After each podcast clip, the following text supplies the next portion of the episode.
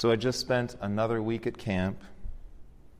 And one of the things that is a highlight for a priest at camp is Thursday, because on Thursdays we have confession. And a lot of the kids come to receive confession at camp. For some of them, it's the only time of the year that they receive confession. And I was teaching them that we should confess the things that we're ashamed of. And so, to begin, I'm going to confess to you something that I'm ashamed of a sin that I committed recently as I was returning from a little vacation to California. My plane landed in Atlanta, and as I was leaving the airport and getting on the MARTA train, an elderly woman who was probably begging called out to me. And for whatever reason, I just ignored her. She was looking right at me. I think I even made eye contact with her and I, and I turned away from her. So the next time I go to confession, I'll be confessing that so I can receive God's forgiveness for that. And I was thinking, of course, about that as I was considering what to share with you today. And as I was thinking of this moment at the Atlanta airport, I was thinking about all the capricious inequalities that exist in this life, in this world, and about not just that, but our hardness of heart. Our hardness of heart in the face of these inequalities. And I'm not just talking about wealth and poverty. We have all kinds of inequalities with regard to our physical constitution, our strength, our health, I think about the elderly. And I thought about the elderly in Greece who are suffering through a heat wave and lots of fires in that country right now. And I think about the physically handicapped and how they are at a loss in this life. But there are other ways that people experience inequality in this life. There is an inequality in reputation. As I saw at camp, you have the popular kids and the unpopular kids. We have those who are well thought of and those who are not well thought of, and those in our society who are famous and those who are not. And the Lord says to us, Blessed are the merciful, for they will receive mercy. Blessed are the merciful, for they will receive mercy. And it's very clear in our faith that the Lord calls us to mutual charity, to sympathy, and that He shows us that the one who has been given more should fill up the one who has been given less.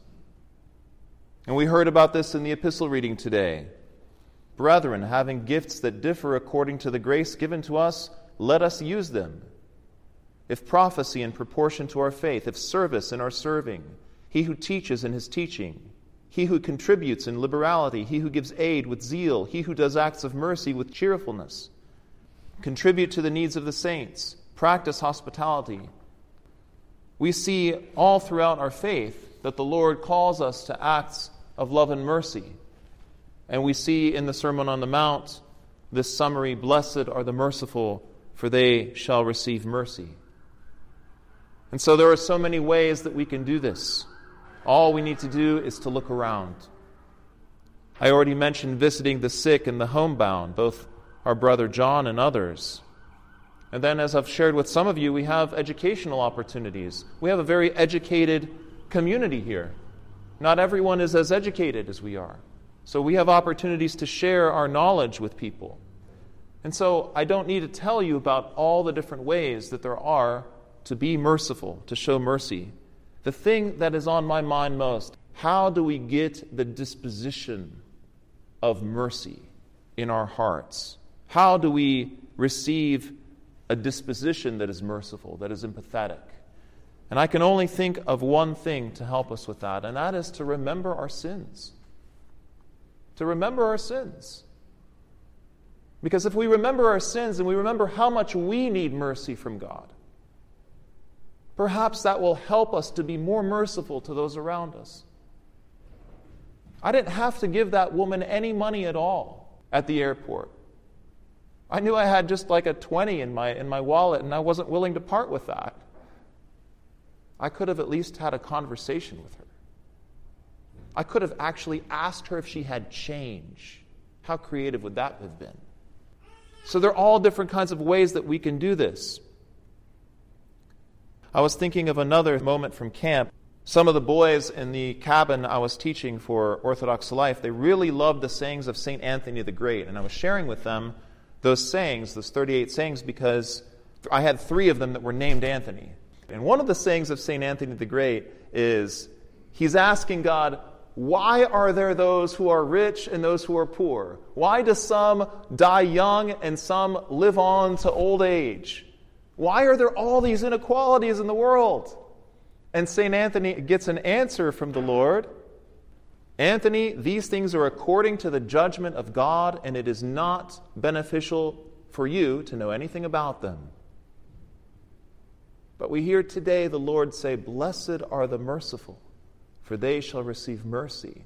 And so the Lord is giving us an opportunity to be instruments of mercy in this world, instruments of justice in an unjust world, of His love and grace and goodness and blessing in a world of capricious inequality. So, through the prayers of all the saints, may He give us the grace of a disposition that is merciful and empathetic to those who suffer, and the will to act to be a reflection of God's love to them.